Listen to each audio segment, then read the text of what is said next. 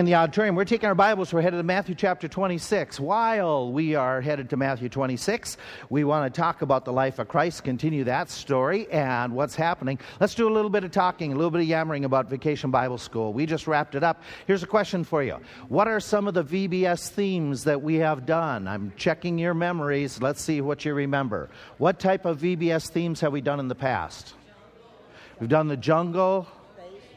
What'd you say? Space, underwater. Remember any others that we've done? The Christmas. Christmas is there. Absolutely. Absolutely. We've done a variety of them. These are not in any order, but these are some of the things that we've done in the last few years. And somebody asked me this week, who comes up with these ideas? I tell you what happens. Pastor Tony comes up with the themes. And this week, he came up with the next 5 years' themes. And he says, I know what I'm going to do next year. I'll guarantee it'll change between now and next year. In fact, it almost changed from Christmas last week. So I don't know where he gets this idea of changing his mind and running through all these things. But somewhere he picked it up. Name parts of the VBS that the kids really like. Gospel story has got to be up there. Cookie time. Screaming. Why, could you hear them at your workplace? Yeah. Okay, they were loud. Several things. The games, the cookies, the gospel store, Tony's Bible lessons, the bounce houses, tractor rides, missionary stories, saying verses, and then we do a daily story at the end of it that I'll complete this evening. What do we need a lot of volunteers to help with during VBS? Crowd control. Okay. Verse hearers is the big one. What's that? Leaders. First aid. You know what? This year we had no instances other than somebody fall, but we had no instances of lice. That's a really good one that we haven't had, and we didn't have to send anybody home the last 2 or 3 years. So that's really good. Nobody punched each other. That's really been exciting to get rid of those. Other volunteers are needed for what's that? That was just the leaders, yeah. That wasn't the kids. Okay. What else do we need volunteers for? Look up here. What would that suggest? Yeah. Decorating, doing those types of things. So we need people listening to verses, setting up the stage, making the cookies, working as leaders, nursery, preschool helpers for those kids. We need people at the parents' night to help out with the carnival. This is a plug. We also need people to tear down on Monday morning at 9 a.m. So if you're able to give us a hand, we'd appreciate it. Just show up. We could use whoever is able to walk and tear things apart. Why do we set up the stage the way we do? I've been asked this question by several times. In fact, over the years, the preacher boys, more than anybody else, say to me, why do we bother going through all this effort? Yeah, it's just a Vacation Bible School. Why do you think we do this? Because we have nothing else to do is not up there. Okay, that is not up there. Get the kids excited. Recognition of it. I'll give you the reasons that would. Okay. Make it visually fun and exciting for the kids. And that's a reality. Set up the week before to create enthusiasm. We do it to advertise our VBS, which it does. It takes too long. We used to do this stuff on Sunday afternoon.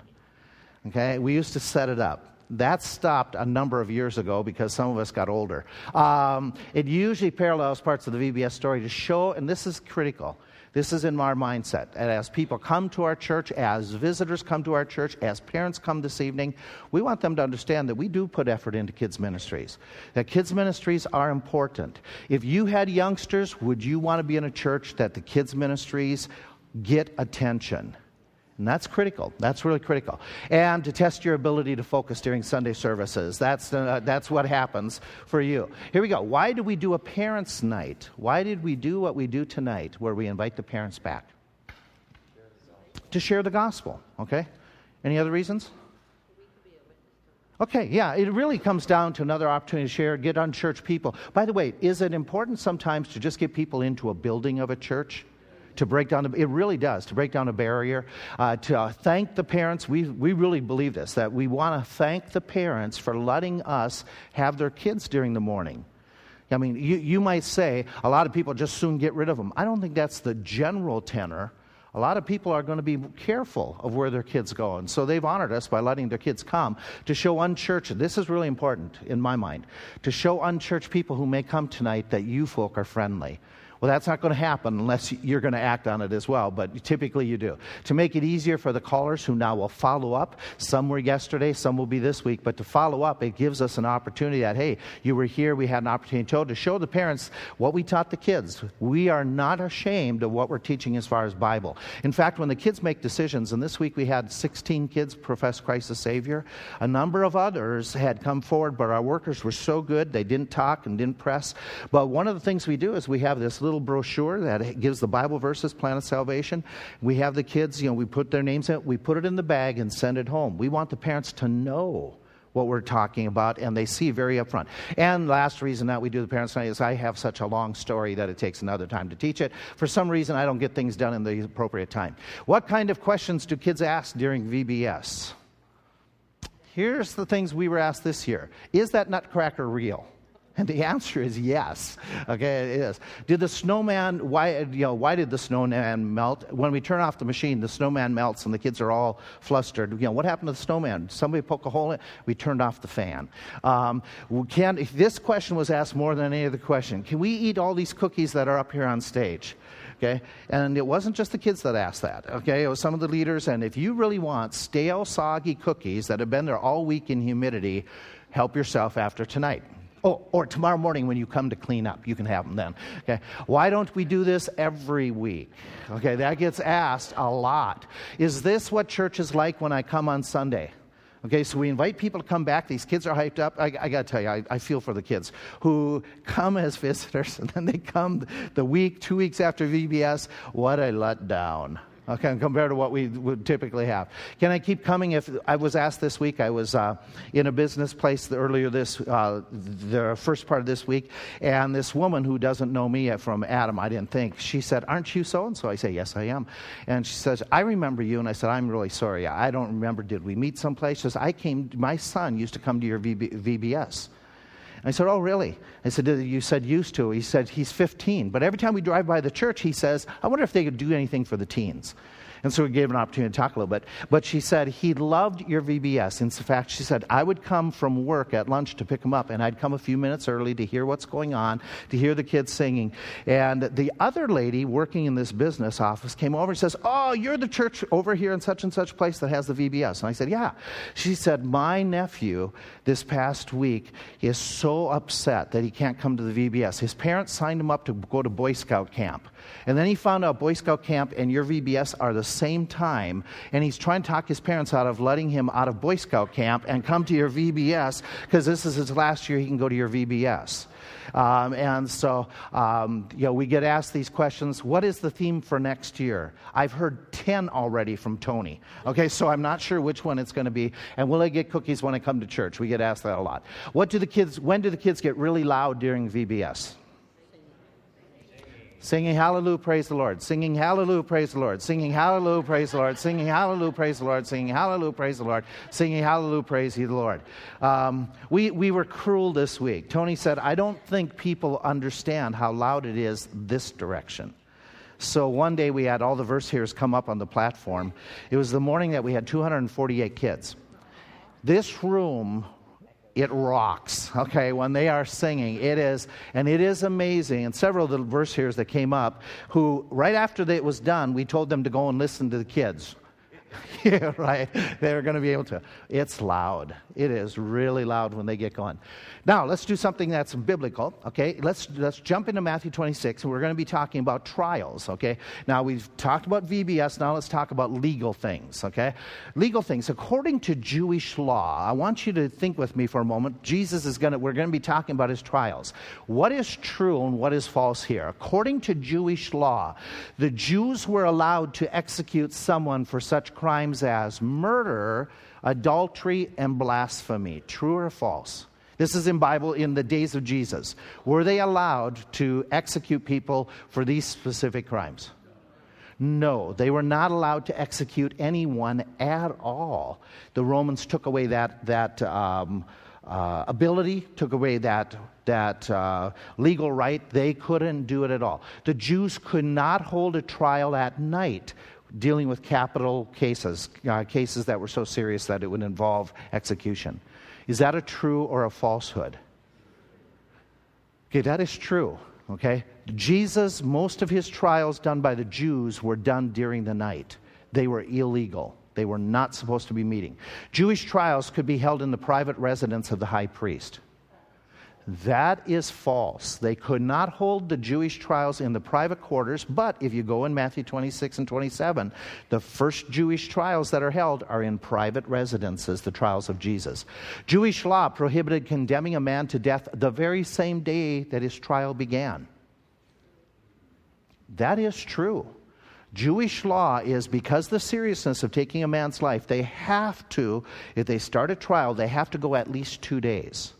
By the way, and they have to be consecutive. That meant that according to Jewish law, they could not have a trial held on what days. Couldn't be a feast day, or it couldn't be, if they have to have at least 2 days, couldn't be held on a day before a feast, on a Friday. Okay, it was against their law. Do you think the trials of Jesus were screwy? Okay. In that, go a little bit further. In that day, a prisoner could be made to testify against himself. That's false. Jewish law, you could plead the fifth or you could not be forced to testify. That explains part of the reason. What did Jesus often do during the trial? It says he said not a word. Why? They're asking him to testify against himself. He didn't have to answer. It wasn't that he was being stubborn. He was following Jewish law, okay? A prisoner had no rights. They could be beaten freely. That's false. Jewish law, under Jewish law, they could not strike a prisoner during a trial, and only any kind of inflicting, any type of brutality, any type of hitting them, whipping them, anything of that course could only be given when? If the person was now sentenced to that type of treatment. Did they buffet Jesus? Did they strike Jesus? Did they beat him? All of it was against their laws. If witnesses contradicted one another in a case, it was automatically thrown out of court. That is true by Jewish jurisprudence. If you had two witnesses, no matter what the situation, if two witnesses contradicted, the whole case was thrown out. Do you remember what happens during the trial of Jesus? They cannot agree on their testimony. The temple could not accept blood money, bribery money, anything like that as part of their offering. That is true. The priests, if they knew that blood money or bribery was, or something, money gotten in an unethical fashion, they could not accept it as part of someone's offering. By the way, where does that play in?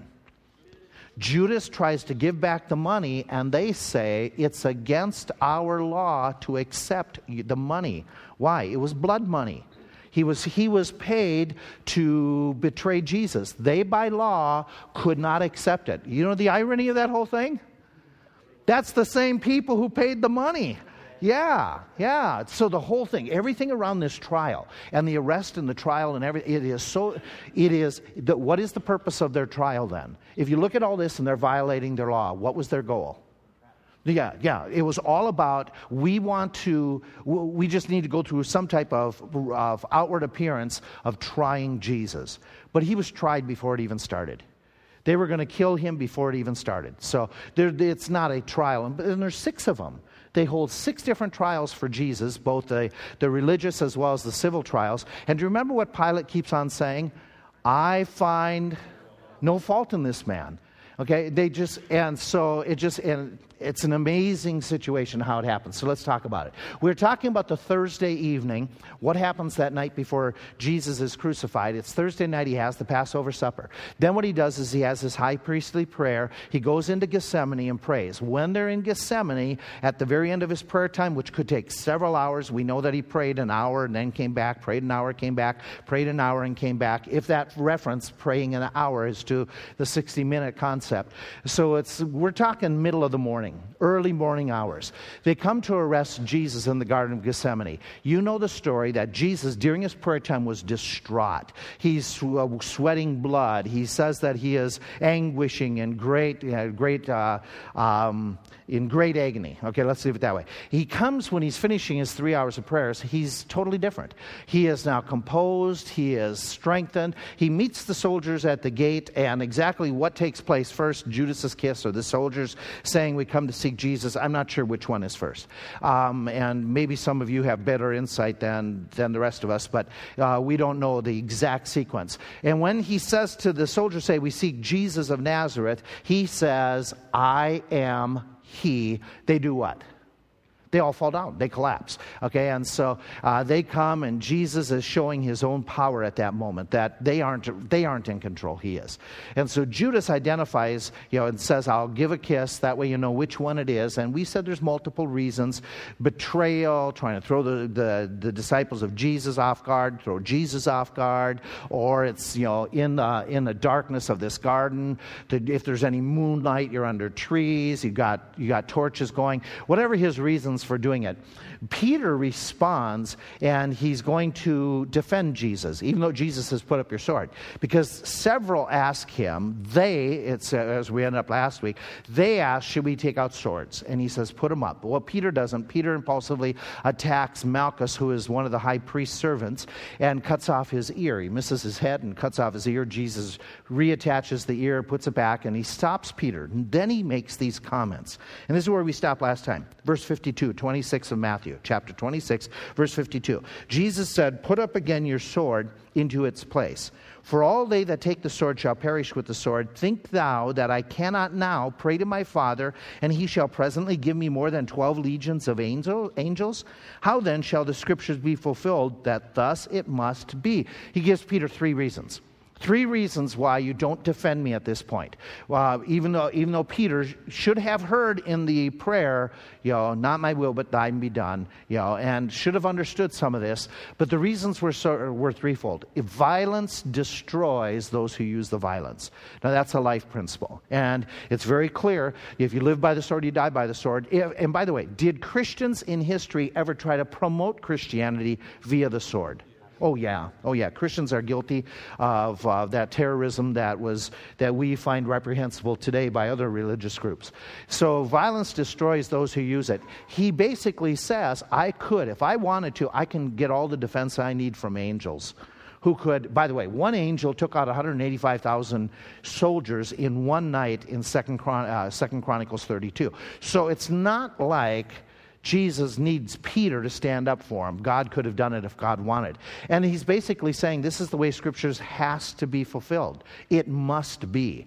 I must die, bury, and resurrect. And he's already had Peter's conversation with him. Peter already told him weeks before, don't go to Jerusalem. You cannot go to Jerusalem. After Jesus said, I go to Jerusalem and I will die, I'll be mistreated, and then I'll rise again.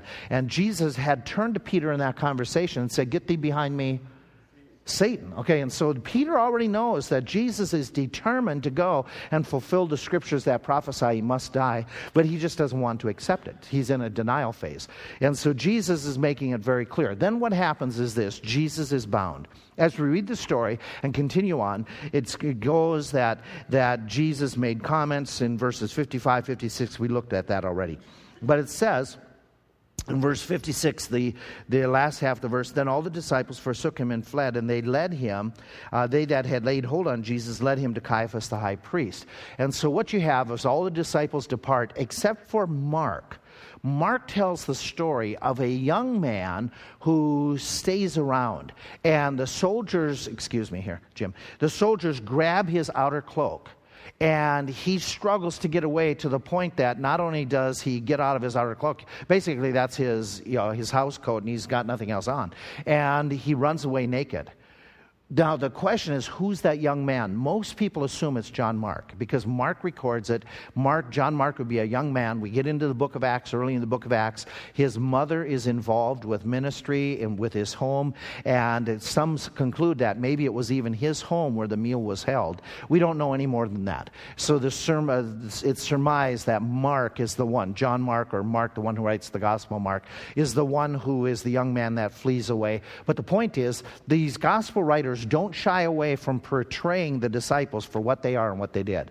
That they had these moments where they took off and they left. And so you have the account that Jesus, in this, and this is the part that amazes me, the Lord in the midst of this arrest, knowing what is ahead, knowing what's going to happen, and knowing how people have betrayed him, knowing his own disciples will leave, knowing all that, his own courage Contrast that to his enemies who come by night. They come because they're afraid of who? Why do they send the soldiers? Because they're afraid of all the crowds and that this is going to be an unpopular move. But Jesus, and I think the writers of the Gospels portray that. They keep on saying that these leaders are afraid of the crowds, afraid of the crowds, afraid of the crowds. Why? They want us to understand our Lord is not afraid. He's a courageous individual. His control of the situation, the soldiers falling down, not needing Peter's help. His words indicate self-control, no panic. He's persuading them to release the disciples, his absolute control. The other thing is his compassion towards Malchus, in that he heals him, these people who is Malchus, who is a part of the crowd, and most of all, Jesus' commitment. It is just absolutely challenging and encouraging to see this from our Lord. How dedicated he is to do the Father's will for your and my benefit. And so Jesus portrays all this and he moves into it. Let's just make some conclusions and get into what happens with the trials. From Peter's example, we would want to make this conclusion. We disciples often want to fight for the cause of Christ via using conventional methods. We can do that even in our spiritual fights. We use conventional methods, and it's not always done that way. Here's what I'm getting at. Mere zeal does not always take the wisest measures. Just because somebody is zealous doesn't mean what they're doing is the best.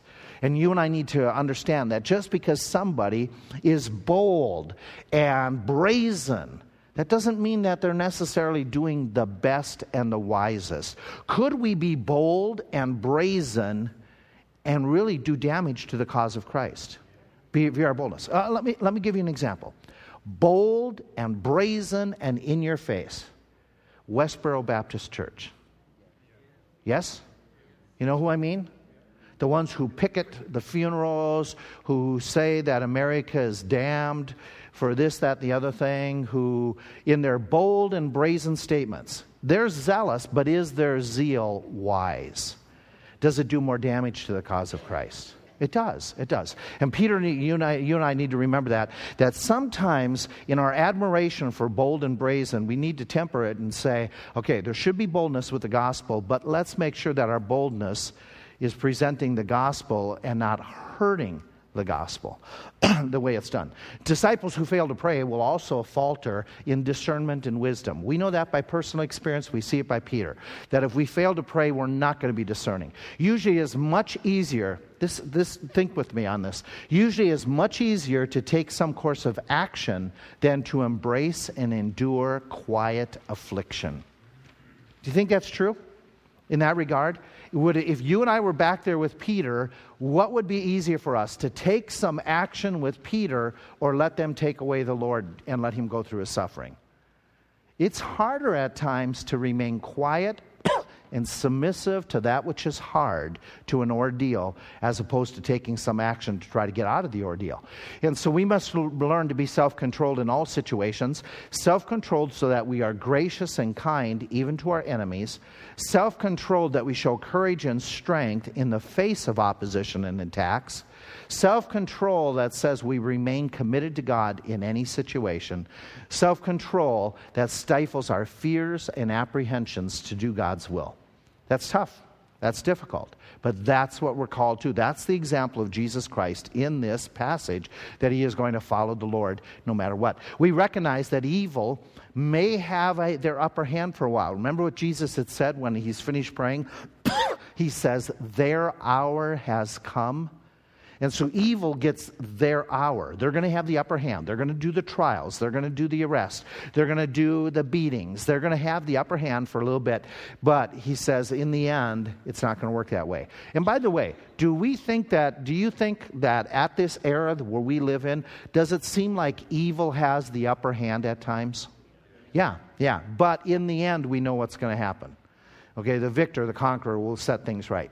We should not get discouraged or defeated during those times when evil appears to have the upper hand.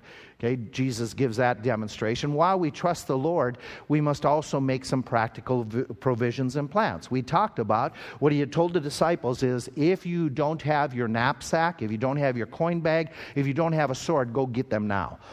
While I was with you, you had everything, but now that I'm leaving, you're going to have to make some provisions. You're going to trust in me, but you need to make some provisions.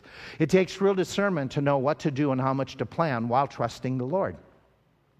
Okay, the Lord's going to take care of me, but what do I do in that whole setting? Do not be caught up in someone's public displays of kindness and affection when in reality they are not committed to following Christ. Who are we talking about in this whole account? Who's the one that had the public display of affection but was Judas, okay? And that can happen in the group of disciples, like Jesus' disciples, in a group of disciples our size. Could there be displays of affection and it really, there is no content of commitment? That's a possibility. These observations. Need to examine your heart. Just being in proximity to Christ and his followers does not mean you are a true disciple. Again, Judas. Having the right words and public gestures does not mean you are internally converted by Christ. Judas. Is there a genuine and consistent desire to follow Christ no matter what? Are you motivated to following Christ by what you get out of it? Can some people jump on the bandwagon of Christianity to pad their own pocketbooks? Yes. To become popular or get some power? Yes. And he said, Judas is a classic illustration. Make sure that we examine ourselves whether we be in the faith. Are you truly born again, or are you just following the crowd of Christians you know? That's Judas. So what happens is Jesus goes on trial. The trials are recorded in all four Gospels. John records some of the trials that are mostly the political trials that are done by the Romans, Pilate in particular. Some of the others, they blend them. Now, the trials aren't necessarily put in chronological order in all the Gospels. So what we do is we compare the different Gospels, and we try to say, okay, what is the sequence of events? Some of them give different aspects or different trials. Let's start with John. John is giving us the first of the trials that takes place. And so in John chapter 18. Now, we just read in Matthew that they take him to the house of Caiaphas. That's not the first trial. John chapter 18 is the first phase. The very first one, we go in John chapter 18, where we find out that what happens is in John 18, down in verse 13. It says, they led him away to Annas first, for he was the father-in-law to Caiaphas, which is the high priest that same year. Now Caiaphas was he which gave counsel to the Jews that it was expedient that one man should die for all the people. That was right after Lazarus was raised from the dead. And what are we going to do? And so you see here, they go to Annas' place. Now jump down to verse 24. In verse 24, now Annas had him sent bound unto Caiaphas. That's where Matthew 26 picks up. So let's just kind of do it in the chronological order. When Jesus is taken from the Garden of Gethsemane, he goes to Annas' house. Now, just for your information, this is not going to make any difference in your belief, but it's information to give you ideas of what's going on. Annas is called the high priest, but actually he isn't the sitting high priest. He's the high priest emeritus. Annas was from a family that was very, very wealthy. Several of his ancestors and several of his descendants. In fact, 5 of his sons become high priests. And so they are a family that is in power and in control. He was high priest from Jerusalem from 6 to 15 AD. He was taken out of control by the Romans because the Romans had too much flack arising because of his corruption. His corruption, Annas was the one who started this whole bazaar system. It's even called in Josephus' writings, Annas's bazaars. That is those marketplace, the money changers that Jesus kicked out. He's the guy who is in control of all that. He's the guy who controlled all the money in the temple. By the way, if he's controlling the money, then what does that tell you about the temple in total? He's the one. Even though Caiaphas is now the high priest, whoever's controlling the purse strings is controlling what's happening. And so that's why they go to Annas' house. It's a display of his political power, though he's not the sitting high priest. He was replaced by the Romans. The Romans thought he was too corrupt. What does that tell you? Okay. And so just for your information, the high priest had to annually be confirmed by the Roman governor. Pontius Pilate would approve. This guy remains, this guy gets removed. And so the Romans were very involved. In fact, the Romans held on to the high priest's robes. The Jewish high priest, they couldn't keep the robes. They would get it brought out for special festivals and feast days. They'd have to go to the Roman Pontius Pilate and get permission to take out the robes. So the Romans were keeping them under tabs to some degree. And in this time, the high priest was confirmed. And so in 15 A.D., the Romans said, Annas, you're out. You're creating too many problems even amongst your own people because of your corruption. But he is still powerful. As I said, 5 of his sons, his son-in-law, Caiaphas, is now sitting there. But they take Jesus to Annas' house. They take him there and they hold a trial. He starts asking, we read in John 18 the trial, and sometimes this has been confusing to me, that I've not understood exactly what happens. Well, but it makes more sense as I studied it. It goes on and it talks about the trial that's happening down in verse 19. The high priest, that's Annas, then asked Jesus of his disciples and of his doctrine. So he's concerned about 2 things, okay? He's concerned about numbers of followers. That makes sense because they're fearful of the crowds. And he asks about the doctrine. That makes sense. Because if they're going to catch Jesus to hang him on something, they've got to hang him on something that's going to be okay. Does he have a lot of people that's causing revolution? What does he believe? Because the Jews are all about the belief system. By the way, does Annas, who is the controlling power behind the Sanhedrin, have any of the Sanhedrinists, those 70 who sit in council, have any of them been caught up with Jesus? There's 2 of them that we know about. Do you remember? Nicodemus, Joseph of...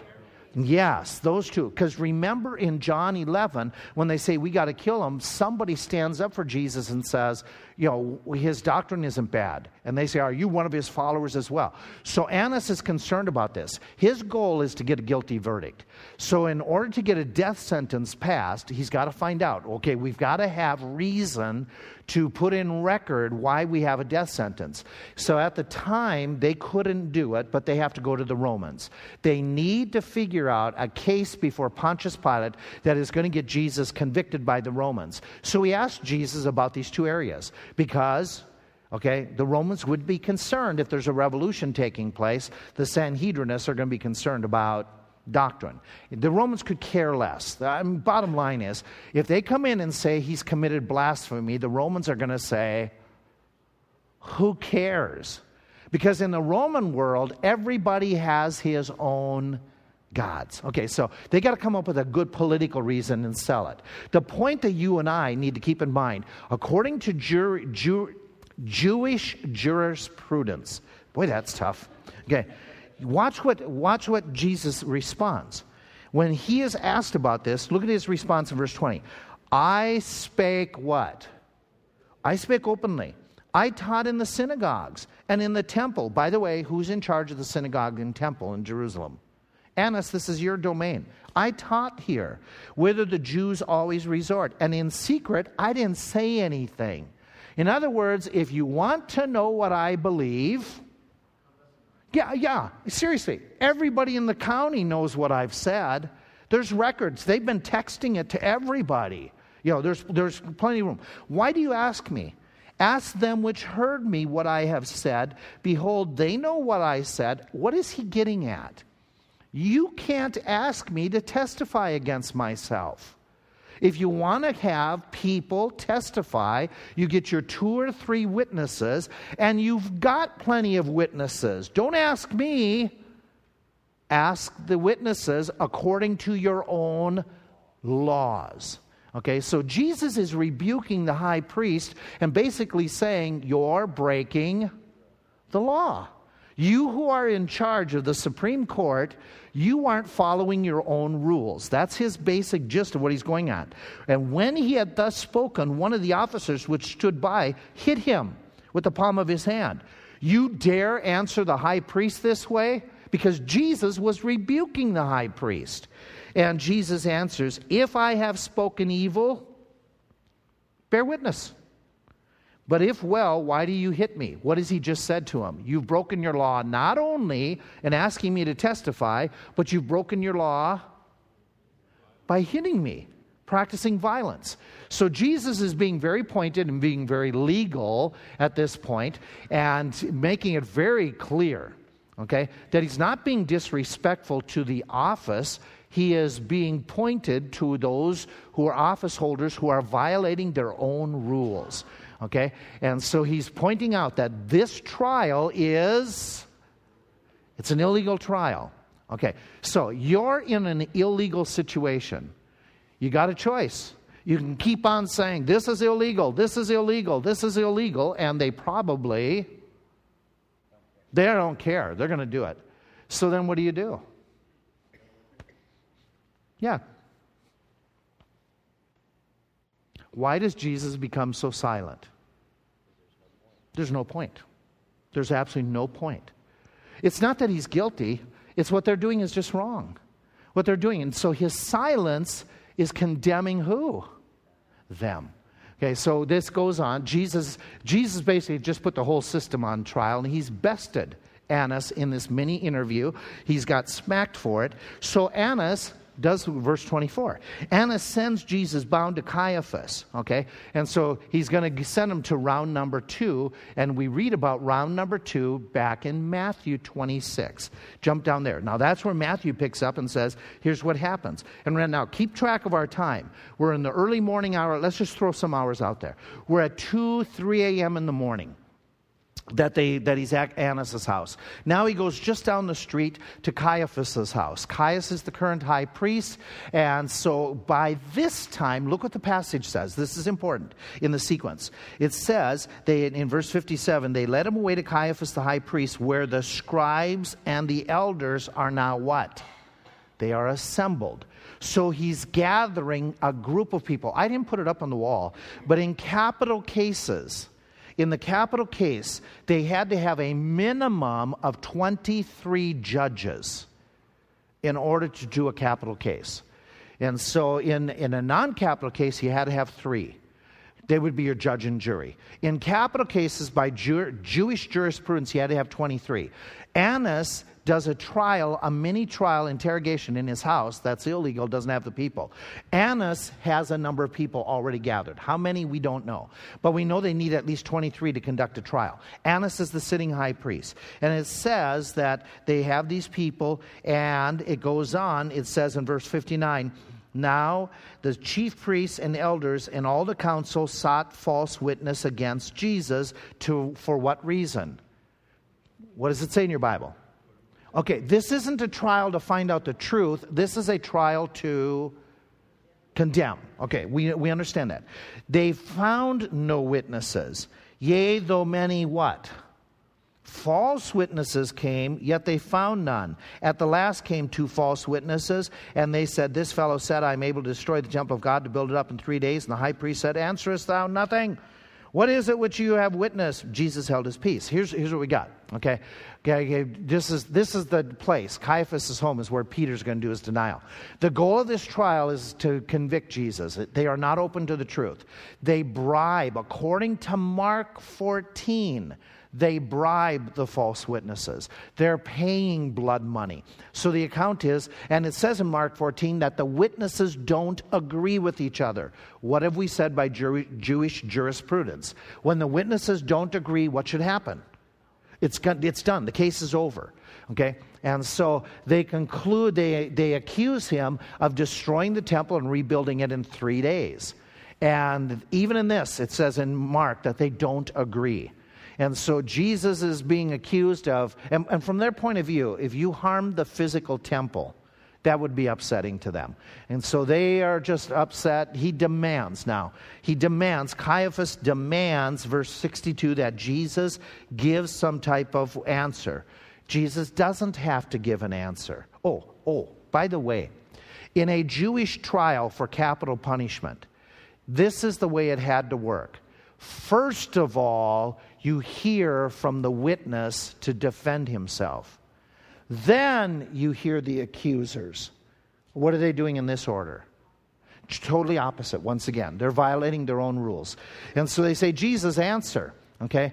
And so it's all done wrong. Jesus doesn't answer. We read the passage that basically it says Jesus held his peace, and he doesn't say anything at this point. And that's the reason, because it's ludicrous.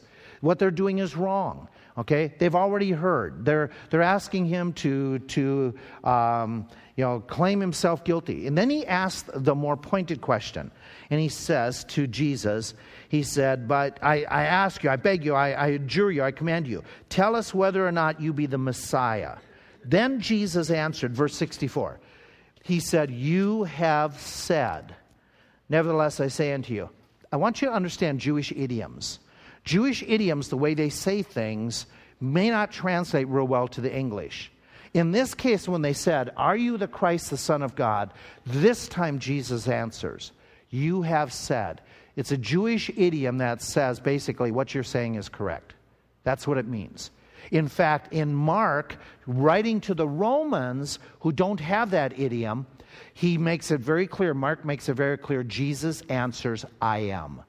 So when he says, "You have said," that is a way of saying what you're saying is correct. And in Mark, he's saying very clearly, Jesus answered and agreed to it. "I am the Messiah." So Jesus' only answer in this trial is, "I'm Messiah." And then he goes on, and by the way, you shall see the Son of Man in the day of judgment. He's going to come, and guess who's going to be judging then? Look what he makes comment. He says, "I say hereafter, you're going to see the Son of Man sitting on the right hand of power and coming in the clouds." In other words, you guys better be careful of this trial, because you are going to, you're going to answer for what you're doing right here. Payday someday is coming to you guys. And so Jesus is making comment. Caiaphas doesn't hear the second part. He just heard Jesus say, "I am Messiah," and he goes into his rant and his rave that he rents his clothes. "He has spoken blasphemy. What further need have we of any witnesses? Now we have heard his blasphemy. What do you think?" They all answer, "He is guilty of..." Okay, then it says, "They spit in his face, they buffeted him.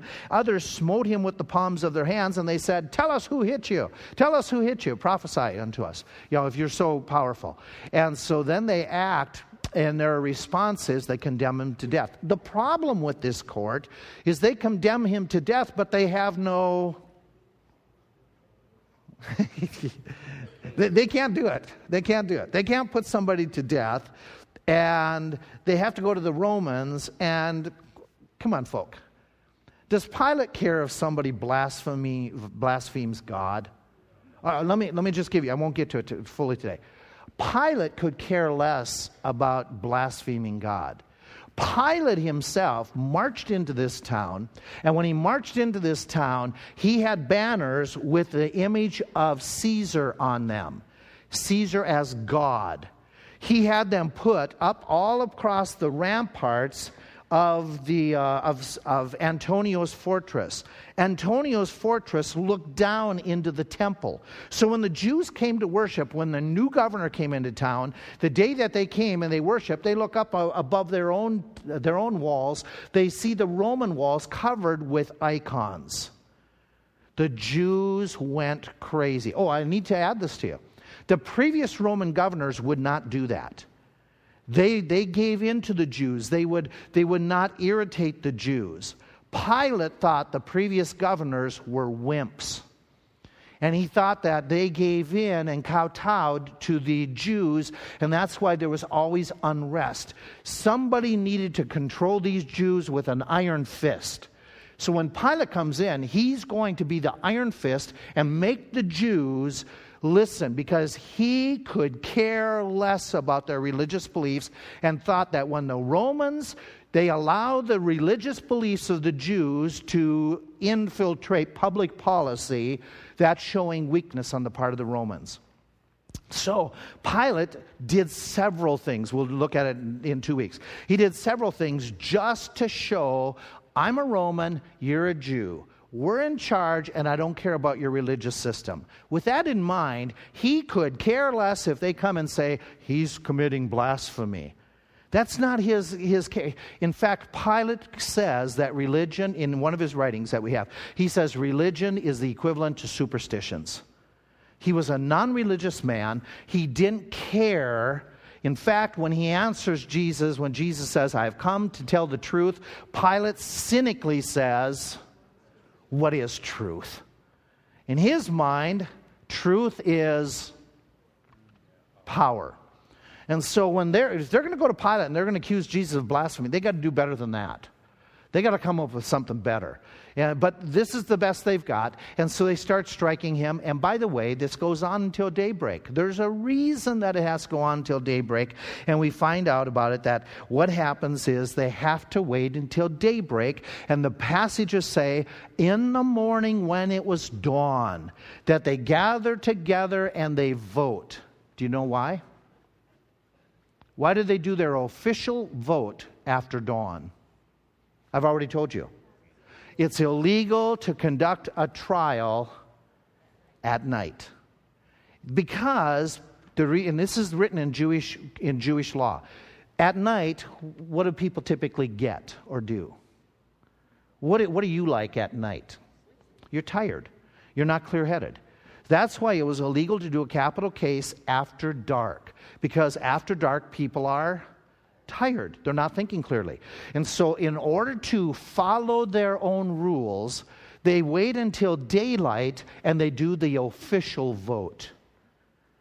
Okay? Because now it's legal because we waited. Oh, by the way, we just forgot that we held two trials during the night. We beaten the prisoner. We made him accuse himself. We held it in private residences. We first presented the case against him before the defense. And, we've broken our own rules, but we're going to follow our law by voting in the morning hours. Corrupt, corrupt, corrupt, corrupt, corrupt. And what does Jesus do? He could have called 10,000, 12,000 legions of angels, but what does he do? He submits. Why? This must be done. So it's an amazing situation, okay? And by the way, just to add, here are some of those other tidbits of information and how they worked, okay? We've already mentioned several of them. 23 judges has to be in the daylight. They could not do a trial on a Friday because it has to be consecutive days, and so they're illegal by doing it on this Friday. They could only try it in the daylight hours we've mentioned. The defendants had to be warned about perjuring themselves as well as the witnesses. None of that's done. He's never given his Miranda to right, so to speak. A defendant could never be asked to testify against himself. If there's contradictions, they'd be released. Cases were never to be heard in private residences. Bribery of a witness was wrong, and the case was to be thrown out. As well, it's illegal to ever hit a prisoner until it's part of his punishment. They were never, and this is interesting because there's no time frame. In their writings, they say we are never to try a case in haste, because it would corrupt the proceedings. Do you get the impression they're trying to hurry up with Jesus? Okay, this is all about speed. They were not to prejudge the case, but hear the evidence. And the irony is, where they hold in Caiaphas's court, it is called the Hall of Justice in their Jewish society. This is their Hall of Justice. It is their Supreme Court building, and they're corrupting all of their own laws. The irony of this whole thing is absolutely amazing. Oh, by the way, in the meantime, Peter's downstairs. The trial's going on up here, and Jesus in the courts, the courtyard is down there. Peter's down there, and we all know what happens with Peter. He comes with John because John can get into the area because John's family knows somebody who works in the house of Caiaphas, and so John gets a little bit further into the house to find out what's going on. And remember, there's a lot of people coming and going because now they're getting the whole Sanhedrin together, and they all have to be there by dawn so they can vote. And so Peter's down in the courtyard, and you all know what happens. Peter is approached, and all the passages talk about it, that it says in verse 69, Peter sat without the palace. A damsel says, you also were with Jesus of Nazareth. Part of this story, to understand that Jesus had warned Peter about this, but Peter is going to become vulnerable. Can I ask you a question? Why? Why has Peter become so vulnerable, though he's been told just hours before, be careful, you're going to fall. You're going to deny me. No, I won't. No, I won't. Why is he so vulnerable, though he's been warned? Several reasons I think of, but go ahead. Somebody. Okay, he didn't pray. I didn't put that down, but that's probably the critical one. What else? His pride. Do you think he was a little bit overconfident? Yeah. Anything else? What's that? Fear. Okay, I put down these, and I should have put prayer. You guys, that was probably the most impacting one. His overconfidence. He's now apart from other believers. Do we become more vulnerable when we're by ourselves? And he puts himself where? Jesus has told him, I'll meet you in Galilee. He hangs around here. He's here, and he is putting himself amongst adversaries.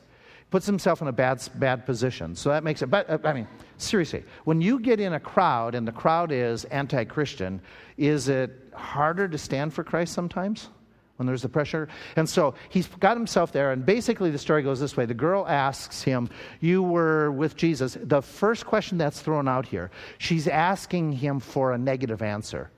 It's the way it is stated, the expectation is basically like this. It's like, you weren't with Jesus, were you? Well, that implies he's supposed to say, no, I wasn't. It makes it easy for the first denial. And so Peter responds, I didn't know him. And then another maiden, or the same maiden, we're not sure exactly what it says, more pointedly, this is one of them. I recognize him. This is one of them. Peter denies it again. No, I wasn't. And he pulls away from the crowd. And the crowd comes after him, and they say, we recognize you. You're a Galilean. And one of them says, your speech gives you away. Okay? Do certain regions in our country, you can tell where they are from because of the way they say their words? Yeah. These Galileans, he says, you got that accent. And so Peter's response is, when it says he swore, that doesn't mean like today, you swear. You know, blankety blank, I wasn't. That's not the idea. He made an oath. A vow before God. So Peter's really sincere. He said, my hands upon the Bible, I tell you, I didn't know Jesus at all. That's pretty serious denial when he's at that point. This is probably, we're guessing, that you're going from Caiaphas's house to the dawn gathering of the whole Sanhedrin. Somewhere in this transition of across the courtyard, somewhere next door, however it's laid out, Jesus is crossing. He looks at Peter when Peter just made the third denial. The cock crows for the third time, and Peter, he just melts. He just melts. He looks. He sees Jesus, and whoo! It says he went out and wept bitterly. And so that's that denial that happens, and it's just as Jesus had warned. It's exactly as everything it said. And you know what's amazing? As insistent as he was, I'll never deny him, he was insistent in his denial. Isn't that ironic how the Bible portrays that? I'll never deny you, though everybody else just absolutely adamant. He's absolutely adamant in his denial. And so you have just some conclusions. Be careful of the settings you put yourself in. Be very, very careful. Do not succumb to the pressures of the moment. Remain loyal to your master. Realize the pain of the consequence of backsliding is not worth giving in to the temptation. It's just not worth it. Christ knows what we do, when we do it, at any time. Remain bold in declaring your faith at all times. Even if you're outnumbered, you're challenged. Those are real challenging thoughts for us, to just not get caught up with denying at any moment, any time. Next week, what we're going to do is we have our annual business meeting, so in 2 weeks, we'll pick up and talk more about the trials. Until then, I hope that this has been helpful, give you a little bit of your understanding of what happens to Christ. Let's get ready for worship.